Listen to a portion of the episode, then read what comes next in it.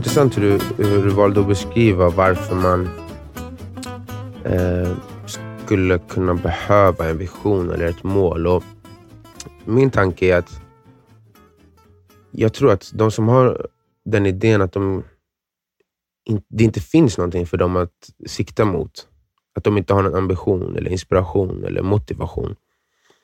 Jag tror att mycket av det beror på hur vi blir bemötta när man, vi har mål som går emot det som är liksom van, det som vanligtvis är accepterat eller om inte, inte till och med mer än accepterat, kanske eh, upphöjt. Mm. Uh, för att om, om jag och Madi kommer till dig på en fest där det är så networkigt och bara, ah, men Madi, vad, vad sysslar du med? Vad är din femårsplan? Mm.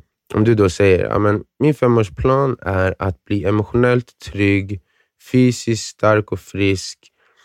Uh, jag vill utvecklas andligt och spirituellt och känna mer mening. Och sen så vill jag... Ja, men exakt. exakt. Mm. Och Man blir inte bemött på det sättet som, som man blir om man har stora karriärsmål som ska dra in mycket pengar eller som ger mycket status. Och det, det, det är sånt som accepteras som livsmål. Det, det, det, är typ, det är som om det är ovärdigt, eh, eller ja, inte värdigt nog, att sätta upp mål som handlar om att förbättra sitt eget varande. Mm. Och Jag känner typ att om man ser på hur världen är överlag, alltså hur människan funkar, så är det som i, i boken Sapiens uh, av, uh, vad heter han? Jun, jag kommer inte ihåg, Harry, Harry Harris i alla fall i slutet. Ah, hur som helst, boken Sapiens, där pratar han om att människan är det enda djuret som både eh, kan leva hela sitt liv, både som individer och som eh, grupper och som hela mänskligheten, eh, efter idéer som inte är grundade i vad som är verkligt. Om man tar bara ett land till exempel, som Sverige, så är ju Sverige bara en idé. vad vi tycker är Sverige är inte samma som vad någon annan tycker är Sverige det finns inte på riktigt såna här gränser mellan Norge och Sverige eller Finland och Sverige, utan det, de är bara fiktiva. Men mm. ändå så är vi red, villiga att gå ut och dö, många människor, för vårt land. Eller vårt äktenskap. Det är också bara en idé. Och Jag säger inte att det, något av det här inte är värdefullt, men det, det belyser hur, hur mycket makt idéer har i den här världen. Och mm. Min fråga blir, varför ska man rätta sig efter enbart efter andras idéer? Alltså, när du säger att när du väljer att vända dig bort från mål som kanske är mer för dig, om du nu ens gör det medvetet, men när, man, när, när det händer så säger man ju att det som förbättrar mitt liv, det som, det som, det som för värde till min vardag, det är inte värdigt min energi. Utan bara det som kan mata mitt ego. För det är egot som blir matat av ett, av ett liksom jobb som ger status eller som ger pengar. Om man väljer sitt yrke och sina mål karriärsmässigt till exempel, då, efter ett jobb som man har valt, som in, man inte har valt efter vad som är mest njutbart eller vad som ger, skänker en mest glädje, utan just efter den här reaktionen på, på festen, när du ska prata om vad du gör i ditt liv. Mm. Då, om, om, om, man väljer så, då tror jag att det finns bara två saker det ger. Det ger pengar och det ger status. Men det ger inget annat. Men sådana här mål som handlar om andra saker, de ger eh, hälsa. De ger inre frid och de kan ge eh, bättre relationer. Och Allt sånt vet vi ju alla efter hur många studier som helst som gjorts på lycka är så mycket mer värdefullt för ett bra liv. Och att vi då mm. väljer att ändå binda oss fast vid de idéerna som är skapade sedan tidigare istället för att skapa våra egna. Och Det är det jag menar att målsättandet är. Precis som du beskrev innan, att man kan bygga upp sin idealversion. Så mm. Sätter du upp en sån idealversion så har du byggt en idé för dig själv den kanske inte är stark i andras Precis. öron eller ögon. Den kanske inte har för med sig jättemycket eh, associationer som, som motiverar och inspirerar andra, men den gör det för dig. Och att Mm. bygga en sån idé på egen hand, sätt dig ner med papper och penna. För att jag menar, det jobbet som har gått in i att skapa idéerna som andra har skapat, som världen har, som skap, skapar åt dig, de har byggts in där i hur, länge du än har levt. 15, 20, 30 år, 40 år, 50 för den delen. Så det krävs ett arbete för att bygga in en ny idé som ska kännas lika tungt. Men eftersom att den här idén grundas då i vad som resonerar i dig, så tror jag att det är lättare att, att liksom solidifiera den, den eh, bilden i dig själv. Och det liksom, jag tror att det är det som man kanske måste tänka på, att det är inte mindre värdigt på något sätt att bygga en idé själv och gå efter den. Och det, det, det, liksom spelar ingen roll överhuvudtaget om andra tycker att den bilden, eh, om de blir inspirerade eller motiverade eller whatever utav den. Så länge som du blir det och om det är att du ska bli den gulligaste mormor med det fetaste förklädet och de finaste blommorna i trädgården och de godaste bullarna till dina barnbarn. Ja, det kanske inte kommer få världens största reaktion på networkingfesten eh, där. Men det gör dig lycklig. Och dina idéer är lika värda som alla andras. Jag tror att om man inte på, något, på något sätt förstår att man kan använda samma modell för andra typer av mål, gör att, man, att många, och jag har sett det här alltså i min omgivning och många vänner och så, att man, man har idéer om mål man skulle vilja uppstå, men man avfärdar dem och inte, och inte liksom aktiverar sig för att uppnå den, de eh, målen på grund av att man kanske inte rent av bryr sig av de här eh, vad heter det, mätningarna som, som, som, man kan göra i mål som handlar om karriär och pengar. Utan att, Men det kanske bara är att människan inte är lika egocentrerad och inte behöver få så mycket bekräftelse som, som, som många andra runt omkring dem. Och det är egentligen en sympatisk kvalitet, men de, får, de går runt och tror att, Som det att det är så här, "Nej, jag har svaghet." ingen motivation. Ja, men precis. ja, men som att det är en svaghet, så istället blir det att man inte alls liksom strävar efter att uppnå någonting bara för att man tror att om jag behöv, ska uppnå någonting så ska det handla om det här. Som inte alls är Exakt. viktigt för en. Mm. Ja, men verkligen. Och jag tror att om man kan lyckas hämta kraften från, eller målen från en annan plats, då kommer kraften komma. Men man måste bara våga lita på sina egna idéer, som sagt, lika mycket som världens idéer. För att vi alla lever efter idéer, figments of our imagination. Och vad, Okej. vad händer, Det är ingen som inte lever in the figment of our imaginations. Ingen gör det. Mm. Så det, du är inte konstig eller flummig för att du hittar på din egen imagination och följer dem Nej. målen som kommer därifrån istället. De är lika värdefulla som att vara en trader eller whatever. Det, det, är också bara påhitt. Pengar är påhitt. Världen är påhitt. Sverige är påhitt. Allt är påhitt. fake. Yes. Nej, men precis som du sa också, när, när, alltså när, med vad vi är redo att göra för idéer som ett land bara. Bara att Mm. på kartan när vi tittar på det så finns det tydliga linjer där som, som omger och definierar de olika länderna. Mm. Eh, Mm. På samma sätt blir målen, alltså det, här, det, det som jag pratar om, den här tydliga bilden av ditt fulla potential och det, det livet som du verkligen skulle vilja le- leva och den personen du verkligen skulle vilja vara. Liksom. Mm. Så, så skapar det ju den här idén om, om dig själv och på något sätt får en form av ramverk till hur du ska förhålla dig där, in, där, där inne. Så att om du alltid påminner dig själv om det här idealet och liksom regelbundet tittar på det. Så, men det är så här jag vill vara. Ja, men då kommer du Mm. också börja ta beslut i, i vardagen och du kommer börja eh, liksom titta dig omkring eller hitta saker som, som, som eh, resonerar med den bilden. Du vet, många Mm. pratar om law of attraction. Så här, men, vad handlar det om? Okej, men, tänk på vad du vill så kommer du få det. Okej, det kanske inte är så Ja, men, magiskt eh, men det är mer så här, law of attraction. att Tänk på det du vill ha så kommer du se det. Och du kommer aktivt ta de här besluten som, som, som eh, eh, tar dig närmare att nå dit du nu vill må. Eller få den saken du vill ha. Det är väl det som det handlar om egentligen. Exakt.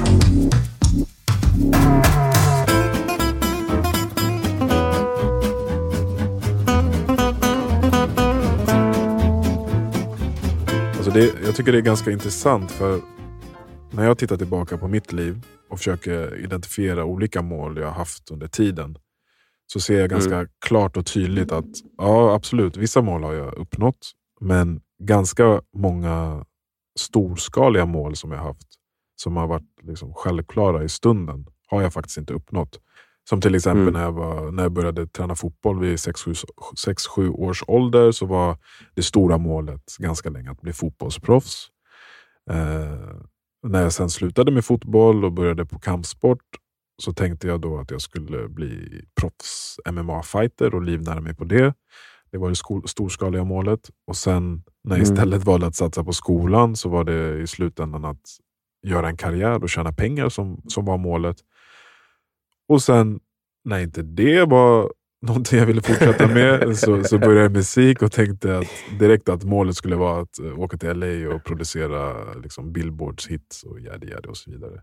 Och som Mhm. du sa så var nog många av de här målen utformade för att liksom, stroke my ego. De var inte så genomtänkta egentligen. Mm. Alltså inga av de här målen som jag inte uppfyllde, får ju, får, de, de får inte känna, alltså jag känner inget misslyckande.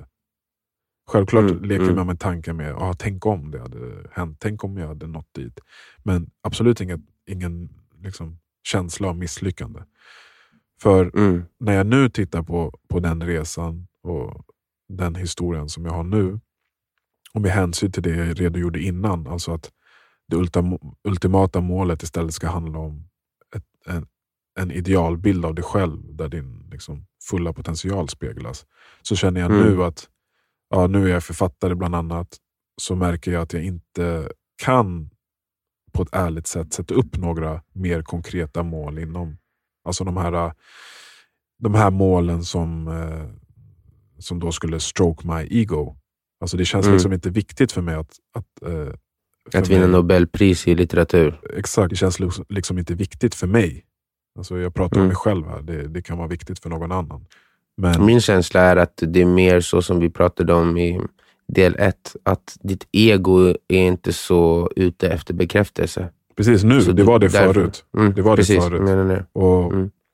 Det jag menar är att sättet jag jobbar med min personliga målsättning nu handlar just om att identifiera det där idealet. För mig, Mm. för mig som person och mitt liv, men också hur jag ska Mm. uppleva livet i sig. Alltså typ som någon form av filosofi. Mm. För- Mm. För jag känner att dels är det det som, som är viktigast för mig, men också alltså Mm. att jag inte behöver specificera några konkreta mål inom min, mina diverse ja, karriärssaker. För att bilden, bilden och målet av vem jag ska vara som person och hur mitt liv ska se ut kommer påverka det ändå. Mm. Alltså, och jag har känt att de här specifika och konkreta målen ibland kan göra, eller har gjort mig liksom blind på ett sätt. Du vet, när vi pratade om Siddhartha och, och hur jakten på lycka hindrar en från att faktiskt vara lycklig. För Mm. att i den där strävan av att finna lycka så säger man samtidigt till sig själv att ja, men det jag har just nu är inte tillräckligt för att vara ly- Mm. lycklig. Mm. Eh, alltså om bilden, så att istället, alltså om bilden om, av vem jag vill vara och vad jag vill bidra med i allmänhet är klar för mig. Så blir det väldigt Mm. tydligt om jag plötsligt börjar skriva en bok som går emot det. Eller om jag vill prata Mm. nå- om någonting i podden som inte alls stämmer in med det. Mm. Alltså Mm. återigen den här id- idén om, om en själv och, och idén om det här målet avgränsar mig. Eller den håller mig inom ramarna, Mm. så att säga. Eh, Så att det, det blir som att dina mål även inom karriären handlar om att liksom finna någon slags uppfyllelse. Inte, som sagt, för att om det inte handlar om hur det känns medan man gör det, eller att nå någon slags uppfyllelse eh, andligen, liksom, mm, då handlar det ju om att stroke your ego eller tjäna pengar. mm, Det finns ju bara de två kvar. typ. mm, Och Det är väl bara det att de två motivationerna är inte tillräckligt för dig för att bli helt engagerad. Men om du ser på det som att jag kommer vara den människan, den här idealversionen. Och genom att vara den idealversionen så kanske min, mitt verk kommer ha ett djup och mi- min, min Precis. arbetsmoral kommer vara så hög att då kommer det ändå hända. Jag behöver inte Precis. fokusera på, det, på just det, för att alla de andra målen kommer ta hand om det. Exakt.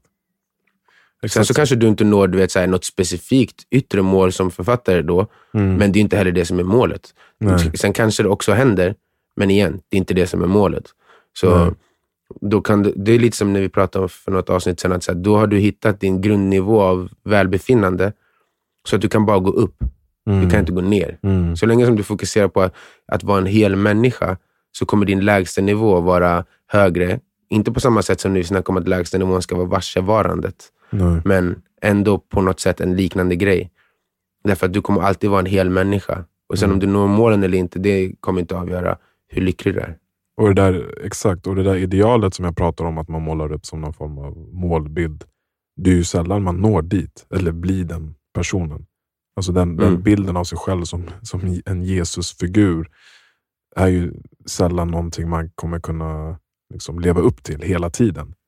Mm. Så att målet är ju uppsatt så pass högt och, och så pass definierat och så storskaligt att det alltid ska finnas där som en motivation till att, till att eh, leva helt enkelt. Och, och återigen, att, att det, ska, det ska matcha eh, livets lidande i, i sig. Liksom.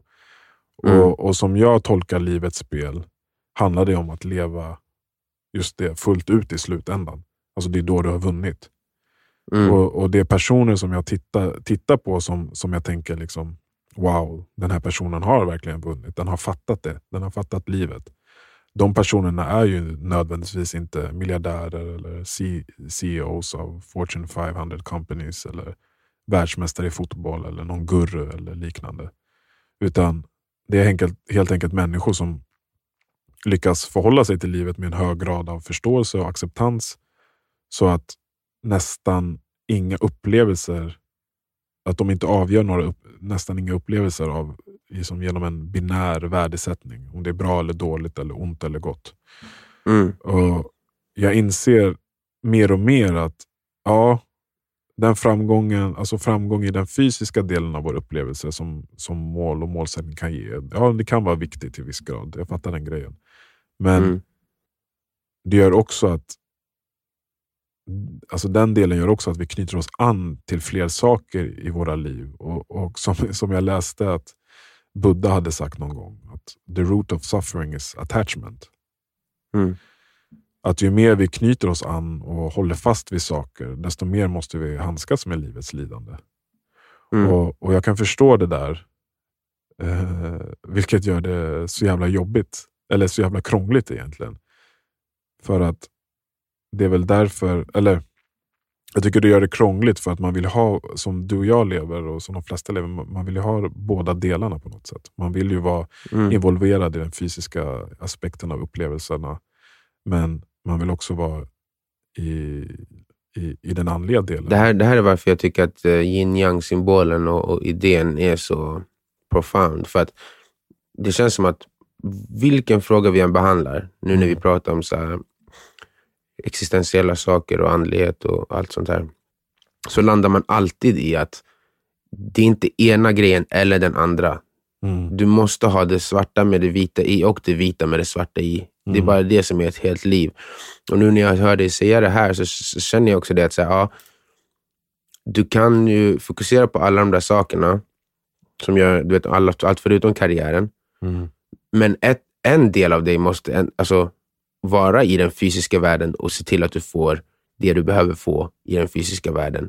Det går inte heller att inte tänka på det överhuvudtaget. Nej, men sanningen är är liksom- med där nu. Mm. Alltså man är väl med Ja, men- i den fysiska, alltså om man lever som oss.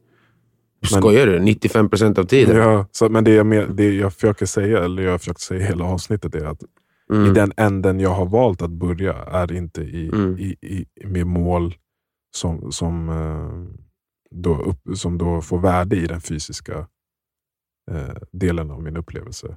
Utan jag börjar i änden där den in, änden inifrån. Eller Det är svårt att lägga Mm. ord på det man vill säga. Men, Ja, men jag fattar exakt. mm, Och Det känns som att det är väl kanske det det blir. Alltså det, den, det känns som att vi, det blir en röd tråd i det här avsnittet. Att om du inte är personen som går igång på de, de här färdigbakade idéerna och rollerna som du kan ta, som världen faktiskt hyllar om du tar dem. mm, Så kolla inåt istället och, och hitta någonting därifrån som bara du applåderar och skriker och hyllar åt när det händer. Men det räcker.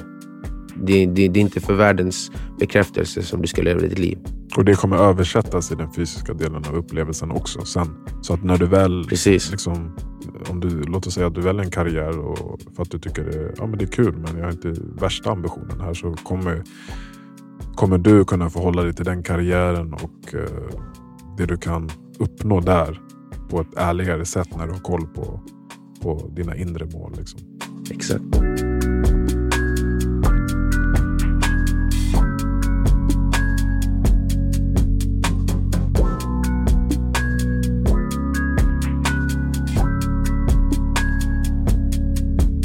Ja, intressant. Alltså, vi har ju behandlat det här ämnet nu, del 1. Och vi har ju gått in en del här i del två och vi har fortfarande inte kommit in på det praktiska i det hela. Nej. Alltså det som vi faktiskt gör i, i koppling till definiteness of purpose, eller att ha en vision, att ha ett mål. Mm. Och För det är det som boken tar upp. Mm. Eh, autosuggestion, eller även kallat affirmationer. Och Det är ju helt enkelt att man skriver ner sina ambitioner, och mål och kvaliteter, som man, idealkvaliteter som man vill ha. Ja.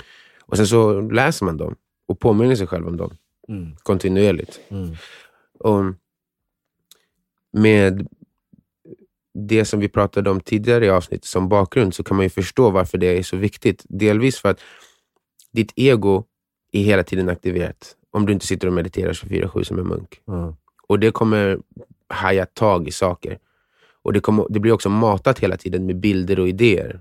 Alltså varje sekund som du är vaken. Och Du har ju bara en viss kontroll över de intrycken du kommer ta in varje dag. Mm. Du måste gå till jobbet, du vet inte exakt vad du kommer se på vägen, vad som kommer hända på jobbet och allt så vidare som händer under dagen. Så då, då, då måste man ju kanske ka- försöka ta kontroll över intrycken till så stor del som man kan. Mm. Ehm, när vi, var in, vi var inne på det i, i um, avsnittet The Artist's Way. Jag har verkligen fastnat vid det. Jag tar det som referens så ofta nu. Mm. Men att även om det bara är för ditt välmående så kan det vara bra att sätta upp såna här mål och affirmationer kring de målen. Just för att om man ser på den här mm, delen av oss som vi i det avsnittet definierade som magiken. Mm. Den som tillför mening in i ditt liv. Alltså den delen av dig som färgar allting du gör med mening. Den som ger det, eh, gör dig tillfredsställd under tiden som du gör någonting. Mm. Den delen ser jag på som att den, eh, den, den har två komponenter till sig. Mm. Det är in och ut i, i, ur den här kreativa delen av hjärnan. För det är det som magiken är, enligt vår definition. Mm.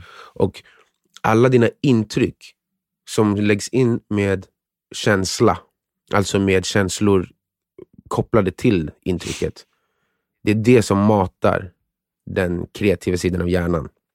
Det som man brukar prata om i neurolinguistic programming, som är en, en metod som eh, psykologer kan använda för att förändra beteenden eller för att förändra åsikt, eller så här, hur, man, hur man tänker och känner kring vissa saker. Och Då ska man till exempel, om vi säger att du eh, ehm, alltid eh, svarar på, med, med, på ett negativt sätt på en viss grej som händer. Mm. Då ska du se till att då ska du göra den saken som du brukar svara negativt på. Men sen eh, när du har gjort det, så ska du, alltså, du ska utsätta dig för den saken som du svarar negativt på och istället svara väldigt positivt på det och sen hylla dig själv för att du har gjort det med ord och med, med, med dans och med rörelse och allting. Mm. För att då skickas liksom de här hormonerna som, som, som laddar idén med känslor med positiva hormoner. Och Det gör så att den där händelsen fastnar i ditt undermedvetna bättre och sen så kommer ditt undermedvetna reagera annorlunda nästa gång Mm. det händer. Det är liksom idén bakom neurolinguistic programming. Och Det är samma sak med affirmationer. Alltså att du, du matar, det är som när vi pratar om meditation och att tankar kommer som från ing, ingenstans. Eller det kommer från någonstans som är utanför din kontroll. Men den delen är i din kontroll, men bara inte i stunden. Mm. Den delen är i din kontroll genom att du kan kontrollera dina intryck. Därför att som jag ser på det så är den här kreativa delen av hjärnan som bara spottar ut tankar, den eh, byggs upp av alla intryck som du tar under dagarna och under hela ditt liv. Och Sen så kommer den spotta ur sig saker utifrån det den har sett. Alltså till exempel som vi pratade om i något avsnitt, att så här, du kanske ser en, en, någon, något, något tjafs, en viss situation, eller någon börjar tjafsa med dig och du har sett tidigare på TV att i en sån situation, då reagerar folk starkt. Om, man har om, man, om, man, om personen visar mig respekt så ska den inte göra så här, så därför ska jag visa, reagera starkt. Och så gör du det. Och det är helt baserat på intryck som du har fått utifrån. Inte från en tanke som du har, inte en tankegång där du har kommit till en slutsats. Mm. Utan bara på intryck där du har så här, det händer, då reagerar man så här och sen så blir det så här. Eh, och istället för att göra det med intryck som du inte bestämmer över, som film, tv, eh, om, om världen i stort, så kan du börja mata den tankespottaren, som jag kallar den då, mm. eh, med medvetna bilder som sen ska bygga en tankespottare som, när du inte har kontroll över den, ger dig positiva tankar, positiva idéer, positiva känslor istället. Mm. Så min, min, min tanke då är alltså att om du kan sätta upp ett mål för dig själv, om vem du är och hur du är och var du är i livet och allt sånt där, hur du beter dig, hur du mår, allt sånt. Och sen så matar du, den, du dig själv med den kontinuerligt. Jag gör det varje morgon och sen så har jag också en app där jag skriver, har skrivit så kortare versioner av den. Mm. Som jag försöker göra sju gånger om dagen. Det händer nästan aldrig. Men jag försöker påminna, läsa den grejen sju gånger om dagen. Så fem, sex korta meningar om hur jag vill vara, vem jag vill vara. Och det jag märker är att när jag då sen går på autopilot så spottas sådana tankar och idéer och bilder upp mer automatiskt utan mm. att jag mm. gör det med flit. Mm. Och Det är så jag menar att man... För, för många pratar om så här, toxisk positivitet. Eh, har du hört talas om det, Madi? Uh, inte direkt, men jag kan mm. gissa på vad det innebär. Ja. Vill du gissa eller ska jag säga? Uh, säg. ja, men, och jag har ingen så här skolboksdefinition här, men det är ju typ att man ska hela tiden... Alltså, man har ju hört att man ska tänka positivt. Och för att det kommer göra det positivt för dig i ditt liv. Liksom. Det kommer leda till positiva saker. Mm. Men när det inte är en positiv situation och dina, dina känslor är starkt negativa, att då försöka ge sken av någon falsk positivitet, där man bara säger positiva saker fast man känner negativitet. Mm. Det kan leda till eh, ännu fler negativa känslor. Och om man är lite halvdeprimerad så kan det bara förvärras. Man brukar, eh, det var någon studie där de hade kollat det här med människor som på jobbet måste vara trevliga. Mm. Eh, och om de då mådde dåligt innan så började de må ännu sämre av att behöva vara trevliga. Och Jag tror att det här är liksom toxisk positivitet ungefär. Um, och Min mening där är ju att det är som att försöka se håll käften till spottaren. Uh. Alltså så här, idéspottaren, han sitter där bak och bara negativitet, negativitet, negativitet, negativitet. Och du säger bara håll käften och säger jag är glad, jag är glad, men samtidigt så fortsätter den spotta. Och i kontrasten mellan din jag är glad, jag mår bra och spottaren som spottar ut negativa tankar så, kommer, så blir det eh, friktion. Och den där friktionen, det är ångest. Och så Jag tror att det är det som, som gör så att det, det blir toxisk positivitet. Uh. Men om du gör jobbet kontinuerligt, om du har affirmationer och du påminner dig själv om positiva bilder av dig själv och ditt liv, alltså så här, som, som en vision som vi pratade om innan, som, som, som kan vara väldigt holistisk, den behöver inte vara just karriärsmässig. Om du gör det, då matar du spottaren med positiva grejer. Och Du ska inte då börja demand av den att den ska börja spotta ut positiva saker hela tiden på en gång. För Då blir det sådär att du, som att du tvingar den. Mm. Men om du gör det och du, du, du, du, gör det med ro och du försöker bara leva dig in i den här bilden som du har skrivit ner utan att tänka på hur verklig den är, hur sannolik den är eller någonting. Utan bara känn det i stunden. Försök inte säga att det är verkligheten, men bara lev dig in i det. Och sen när det är över så, så har du ingen press på dig själv kring att här, nu ska det kännas så här hela tiden. Utan du bara fortsätter göra det igen när, vid den tiden du har schemalagt det. Mm. Till slut så kommer du ha börjat färglägga och påverka din idéspottare till den nivån att den kommer börja vara lite mer positiv. Och när sen när den är lite mer positiv, den idéspottaren, då kommer ju du inte behöva använda lika mycket medveten kraft för att styra om din, dina tankar till något positivt. Mm. Och då, då har du gjort jobbet. Och Det är det här som jag tror är verkligt arbete med positivitet. Att det är att du ska, du ska marinera den kreativa sidan av din hjärna i positiva tankar och ha tålamod med det tills det kommer ut av, av sig själv igen. Men om Mm. du försöker pressa ut det från den här kreativa sidan omedelbart, så här, nu ska du känna så här och sen ska det komma ut på en gång. Det är toxisk positivitet och det är det som folk stör sig på. Det är det som inte funkar. Det du- där, och det, liksom, mm. Så du menar att man ska ha en typ av religiös approach till, till det hela egentligen? För att Ja, det är ju typ. exakt det som, som händer när man praktiserar religion. Att man affirmerar, affirmerar, affirmerar tills du slut tror på det. Eh, Ja, exakt. Bara de här bönerna är ju affirmationer på att men det finns någon, någon som ser över dig, som har koll på dig, som bryr sig om dig. Mm. Och så här, Allt kan falla din väg, att du, du kan lyckas med saker. Det, är- det, Mm. ja, det är väl basically samma sak. Exakt. Och jag menar, eh, förlåt till alla som tror på dem bokstavligen, liksom. men det är så som jag ser alla religioner. Alltså som att de har hittat någon sanning om hur vi funkar och sen så har de gjort det till en saga.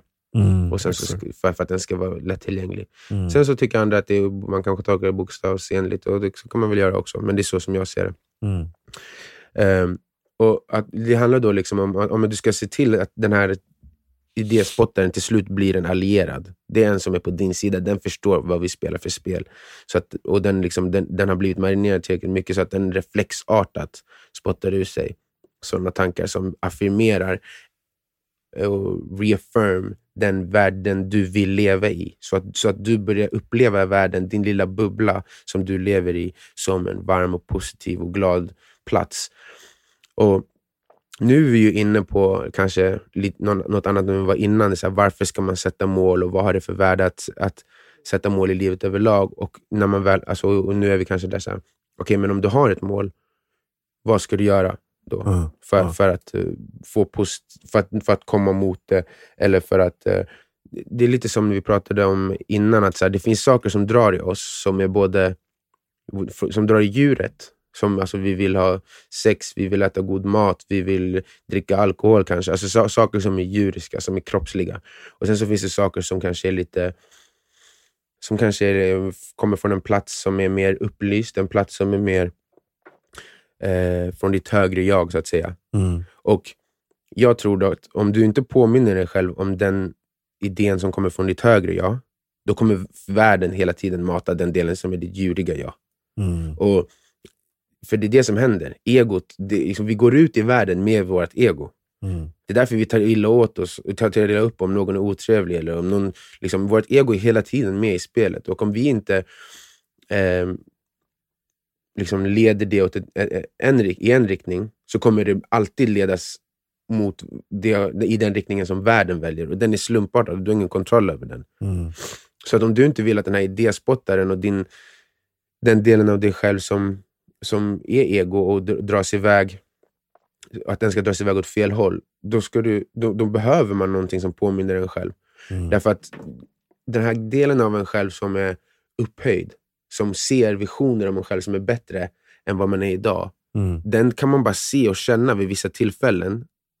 Alltså den, den dyker, om inte man gör det medvetet dyker den bara upp väldigt sällsynt.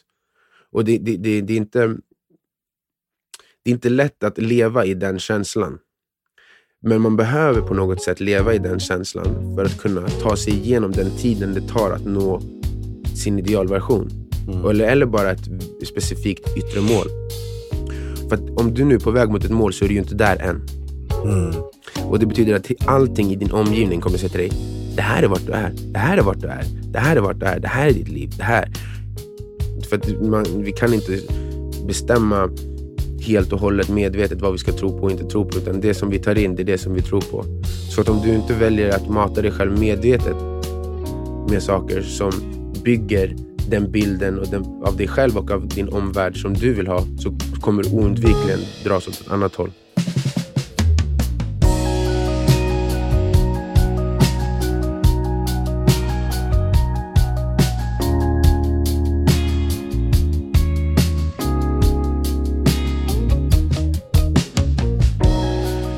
Nej du Marvin, vi får ta och avsluta där. Jag känner att jag behöver gå och snyta mig och uh, halsen.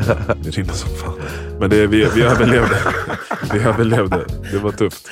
Ja, ja nej, men det var, det var ett eh, eh trevligt avsnitt. Ja. Jag, jag tror att vi kommer komma tillbaka till de här ämnena fler gånger. Jag personligen känner att jag hade lite mer tankar faktiskt. Men, Ja. eh, Du, alltså, jag trodde att vi skulle, prata, eller vi skulle hamna i helt andra eh, diskussionsämnen när vi eh, skulle prata om det här. Alltså mål och målsättning. mm, Men Mm. eh, vi hade lite and, andra perspektiv, vilket var kul och givande och utmanande. Så att, ja, men eh, verkligen. Bra jobbat. Hörru. Tack detsamma. Men du skulle säga någonting. Det var, det var flera som hade hört av sig angående eh, lyssnarfrågor. Ja, ja. Ehm, det var en del som hade skrivit om eh, att de skulle tycka det var intressant att höra oss svara på frågor från lyssnare. Ja.